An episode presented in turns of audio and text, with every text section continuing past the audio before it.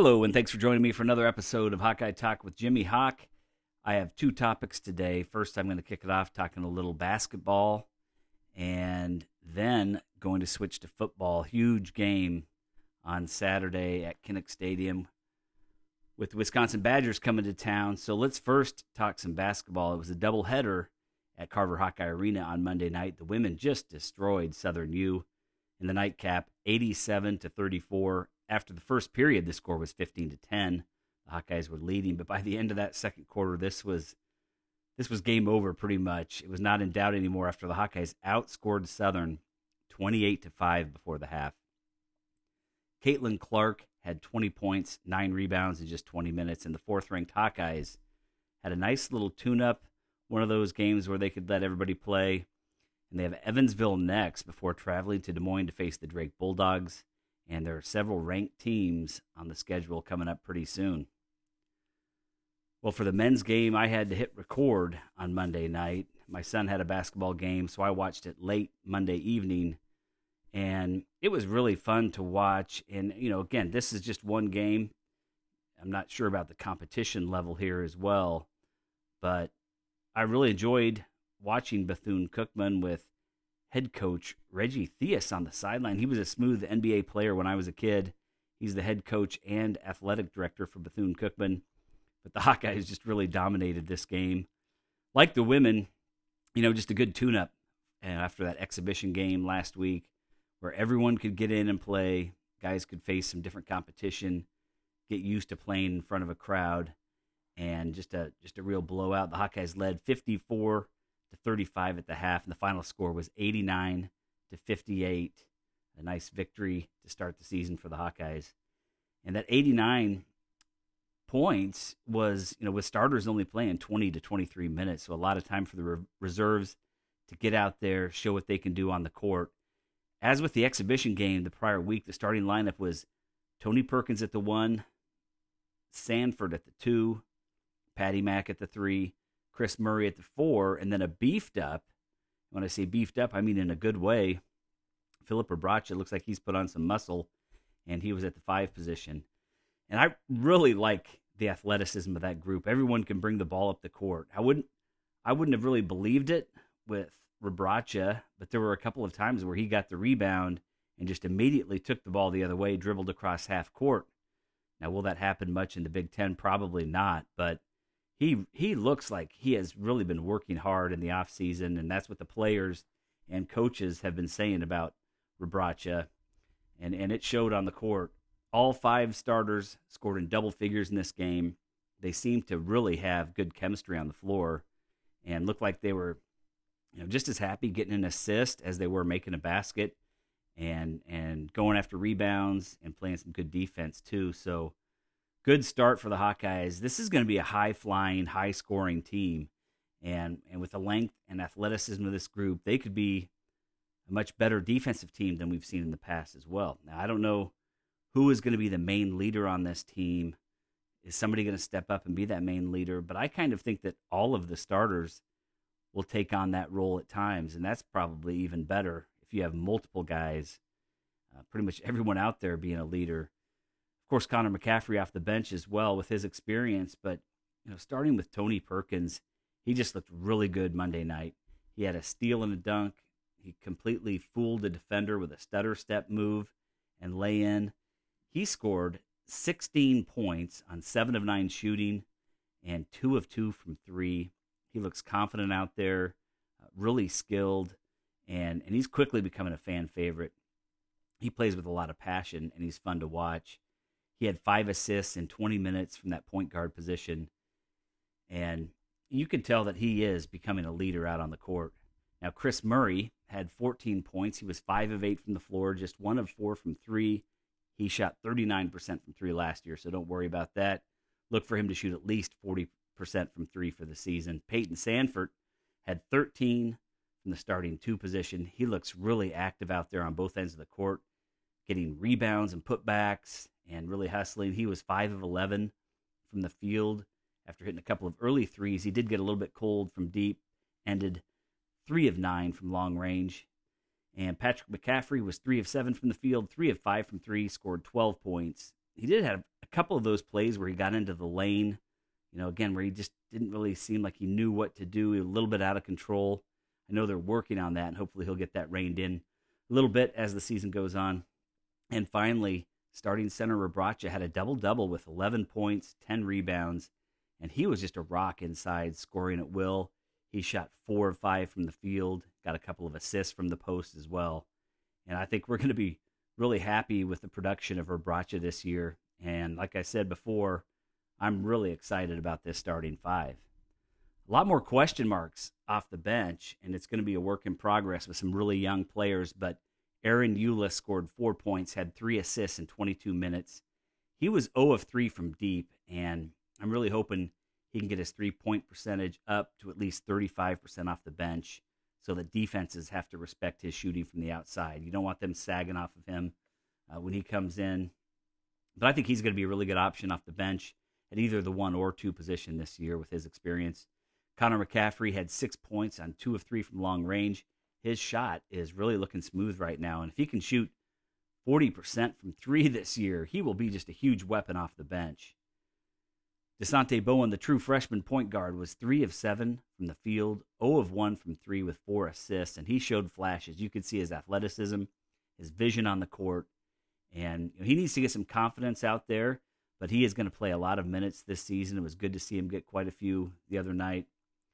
And the other true freshman, Josh Dix, you know, he couldn't get threes to fall at all on Monday night, but you know, all I've heard about him is that he is a really good outside shooter, so I think he'll get going. He just hasn't played in a live game in in a long time. I mean, not quite a year, but a long time. He his high school career ended early last year with that bad leg injury. He was two of eight overall and zero of five from three in the game. And then the last guy I want to touch on is Joshua Gundalay, the guy they call Big Jelly. He's the tenth man. He's going to get some minutes this year, especially against teams you know, with, with big guys, true centers like Duke, Michigan, Purdue. Um, he made some nice bat. Well, he made a nice basket. It was it was fun. The crowd went nuts, uh, running the court, and, and he nabbed a few rebounds. It's it's a little bit you know just frustrating to see that he isn't in better shape by now. I don't expect more than just a few minutes per half from him probably. He looks like he gets winded if he goes up and down the court too many times, but he, he is a skilled guy, just, just can't quite get him in the shape that he needs to be in to get more minutes. But everyone played in this game. You know, it was really nice to see that early in the season. And I will mention, though, that Amarian, Amarian Nimmers did not play in this game, and he is considering redshirting this season. Well, overall, the Hawkeyes looked good on offense, especially the starting five in limited minutes. They looked good defensively, holding Bethune-Cookman to thirty-five percent shooting, while the Hawkeyes shot fifty percent from the field. And Iowa out-rebounded Bethune-Cookman forty-four to thirty-three. I think that's a real key to this team this year. They need to rebound on the defensive end to limit second-chance points. Uh, they need to get some easy points on offensive rebounds. And that was a big key last year. In the, in the games that the Hawkeyes did a good job of rebounding, they won more often than not. Bethune-Cookman had sixteen turnovers, the Hawkeyes eleven. That's actually a little high for a Fran McCaffrey team. But remember, the starters didn't play too much in this game, so eleven turnovers isn't bad. I think the Hawkeyes are going to be a, a team that will take care of the basketball this year while scoring eighty-plus points per game. And I'm pretty confident in that with this roster. Was there's another primer for the Hawkeyes coming on Friday night. North Carolina A and T is visiting Carver Hawkeye Arena. I believe that's on Big Ten Plus. With the experience I've had with that, I will not be watching that, unfortunately. And then they jump right into some tough competition next Wednesday with Seton Hall on the road in South Orange, New Jersey. Uh, Seton Hall is a private Catholic university, and they have a new coach, Shaheen Holloway. He's back at his alma mater where he was previously an assistant, and he played in the, the late nineties. If you recall, he was the head coach last year of Saint Peter's, who went on the big run in the N C double A tournament, made it to the Elite Eight. So Seton Hall has a, a talented roster. They're, they're thin on the front line this year. They have a couple of injured guys and really just one six seven big man. So I, I think that's going to be something the Hawkeyes can exploit. But they do have a long backcourt similar to Iowa, some tall guys in their backcourt. So they have some height, just not a whole lot of girth. and not guys used to banging down low. So look for a really big day from Kris Murray and from Filip Rebraca next week against Seton Hall. I love this time of year with both football and basketball going. And next, I'm going to talk briefly about the upcoming game on Saturday against the Wisconsin Badgers. And I mentioned this the other day, but I just think Saturday's game is going to be a grinded out, physical game. You know, they typically are with Wisconsin, so that's no shocker there. But Iowa has come out on the bad end of, end of a lot of these games of late. The Hawkeyes won the COVID twenty twenty season, and then you go back to twenty fifteen for a win. And there were a couple of games in there that Wisconsin just stole or Iowa gave away with turnovers. Things didn't go the Hawkeyes' way for whatever reason, but the wins were there, and the Hawkeyes still came up short. And it's really interesting how things have gone for Wisconsin this year. They blanked Illinois State thirty-eight nothing. You're thinking, same old Wisconsin. Pretty nice day for Mertz. Braelon Allen, the big sophomore running back with one hundred fifty yards, two touchdowns on just fourteen carries. But then Washington State traveled to Madison and beat the Badgers seventeen to fourteen. You know, just really kind of shocking home loss for Wisconsin. And not a great game for Mertz. He was eighteen of thirty-one passing, had a couple touchdowns, one interception. Braelon Allen, not bad. He had ninety-eight yards on twenty-one carries. They just couldn't put enough points on the board, and the defense didn't give up much either, just two hundred yards passing. Uh, the Cougars quarterback had two interceptions, and they only had fifty yards rushing. But somehow they pulled the upset and got the road win over the Badgers. And that's when things really started going south for Paul Chryst. And, you know, maybe there were things before that. You know, last year not getting to the Big Ten championship, losing late, and, and the Hawkeyes getting to go to Indy. But Wisconsin came back to destroy just a horrible New Mexico State team after that, before getting pounded fifty-two to twenty-one by the Buckeyes and then losing thirty-four ten to Illinois. Of course, Illinois is, is led by former Badger head coach Brett Bielema, and that was it for Chryst. A two and three start, losing to Bielema, the Wisconsin former coach, and the lowly Illini. Now, Illinois doesn't look that bad, but, but at the time we, we still had our doubts about Illinois. And that was it. Chryst was fired, and defensive coordinator Jim Leonhard took over as the interim coach. And I do think that Leonhard will be the head coach when all is said and done, unless someone really big wants to go there that they can't refuse, and they're fine with letting Leonhard go. But you look what, what Jim Leonhard has done on the defensive side of the ball. He has made their defense so good, and, and it just seems like if he can get an, a good offensive coordinator in there, Wisconsin could become a really good team. And, and how familiar does that sound? Like Iowa and Kirk Ferentz, get a really good offensive coordinator, and think of how good the Hawkeyes could be with just superb defense and special teams units. Well, the first week after Leonhard took over, Wisconsin just cruised to a forty-two to seven win over Northwestern. And, of course, it is Northwestern, but they're kind of, you know, it, it's a weird deal with Northwestern. We've seen them play some teams pretty tough, and Wisconsin just blew them out. Hawkeyes also took care of the Wildcats easily. Wisconsin then traveled to Michigan State, lost in overtime. Mertz struggled with accuracy in that game. Braelon Allen had one hundred twenty yards rushing, but it took twenty-nine carries. So the Spartans did a nice job of slowing him down at least. And that's the only blemish on Leonhard as head coach so far. He followed that up with a win over Purdue and a win over Maryland. Neither great teams, and Purdue was able to put up some yards as well as twenty-four points against the Badgers, but Wisconsin with thirty-five points in that game and twenty-three against Maryland. But Wisconsin, you know, they did struggle throwing the ball against the Terrapins. When Leonhard took over as the interim head coach, he told the offensive coaches they need to get the ball into the hands of their most dynamic playmakers. And he, he knew that opponents were going to stack the box and put the pressure on their running backs and their offensive line, and that the offense needed to be able to be more balanced and balance that running game with a more effective passing game. They can't do everything they want with the personnel they have this year, but they, they have made changes to the offense, and they've been installing what they can over time, such as the pistol formation, where the quarterback can read the defense. You know, as soon as he receives the snap in a shotgun formation, uh, the quarterback isn't quite as deep in the backfield as he is in the shotgun, and has the option to pass or run from that formation. they've been using the the jumbo formation, and Chris did that too some, where they add a six offensive lineman, so look for that in this game. It, it's similar to what Iowa does with two tight ends, but they have a guy that's three hundred pounds that comes in to help them run the ball.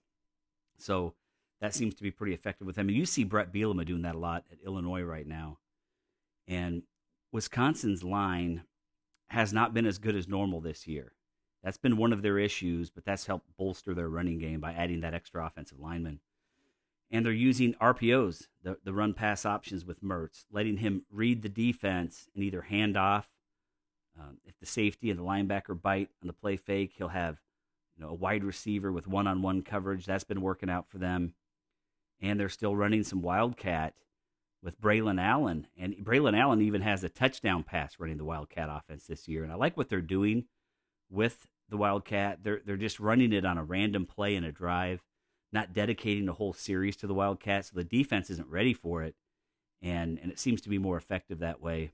And then they've been doing a lot of jet sweeps, having a lot of pre-snap motion, and they've run some of those in the past, but they're doing a lot more of the pre-snap motions and jet, jet sweeps and spreading out the defense, keeping them honest, not giving them the opportunity to just pack it in the middle and stuff the running game. And it's it's not all new stuff. As I said, Chris has done a lot of this stuff in the past, but um, he's having the offense utilize them more often or a little bit differently than they have in the past. And the offense seems to be making some progress. Mertz seems to be doing a little bit better this year as well. We're seeing the Hawkeyes do some of those things too. You know, I'd love to see the Iowa offense start evolving to more of that. It doesn't mean you don't run the ball, uh, but it'd be nice to, in future years, to have a more athletic quarterback who can tuck and run. And the Iowa offense will always, under Kirk Ferentz, want to run the ball. You know, that's how it's always been and always will be. And, and I like that. I like running the football, and I think you win games that way. Um, but also, they need to focus on getting the ball quickly to the playmakers in that pass game. And they've been doing a lot more of that lately, or at least just having a lot more success with that lately. You know, I don't know. I don't know that they're doing anything new right now, but just the way they're utilizing things, it seems to be working. Short crossing patterns, jet sweeps, and that's going to make this Iowa offense more attractive to athletic wide receivers as well by giving them more opportunities in both the run and pass game. And the offense the last couple of weeks has been fun to watch. And, of course, the defenses that they've played haven't been quite as good either. But I really think this is going to be a, just a dogfight Saturday, a really fun game to watch. It's not quite the Wisconsin offense we've seen in the past. It's not the quite, quite the Wisconsin defense we've seen in the past. You know, the defense is pretty good. They have a total defense ranking of twenty-third in the nation. That's better than Purdue, a lot better than Northwestern. They're giving up just three hundred twenty-five yards per game. The number three Hawkeyes in the nation in total defense are giving up just two hundred sixty-four yards per game. And as far as total offense, uh, offensive ranking, Wisconsin is pretty average at seventy-third in the nation, averaging three hundred eighty yards per game. In the end, I think Caleb Johnson is going to keep rolling. I think the Hawkeyes are going to continue doing the things they've done on offense the last couple of weeks where they've had some success and put and will be able to put some points on the board. And Iowa's defense is going to make things really difficult for Graham Mertz and the Badgers. I do think Braelon Allen uh, will get to one hundred yards, but it's going to be a hard fought. one hundred yards on on twenty plus carries, maybe twenty-five carries plus, and and the Hawkeyes are going to prevail in this game twenty-four to twenty. That's a lot higher than a lot of people are predicting. A lot of people are saying take the under on this one. It's going to be, you know, ten to seven or or thirteen to seven, something like that. But I think there's going to be some points in this game. I don't know why that that's the feeling I get. I I could even see the Hawkeyes winning twenty-four to ten. With the Badgers not being able to do much against Iowa's defense. But Mertz is having a better year. He has seventeen touchdowns to six interceptions this season, completing sixty percent of his passes. But I think the Hawkeyes are going to be able to get a turnover or two from him. Just a really huge game on a cold November day at Kinnick. Iowa offensive line is going to have to keep Nate Herbig, the linebacker for Wisconsin, out of the backfield. Try to give Spencer a clean pocket. Herbig has... Or Herbig, he has uh, eight sacks on the season. He's leading the nation. And both teams are playing for bowl eligibility. Both are five and four. both with a slight chance to make it to Indy for the championship if Illinois loses a couple more times this season. I really think Illinois is going to beat Purdue. I don't think Purdue is going to going to be able to do much against Illinois' defense, but I'll be rooting for Purdue. That's rare, but I will be rooting for Purdue to upset Illinois and keep the Hawkeyes' hopes alive as long as the Hawkeyes can get a win on Saturday. The Heartland Trophy is on the line. Wisconsin currently holds the bowl, and he needs to get back to Iowa City. Let's get that W, and go Hawks!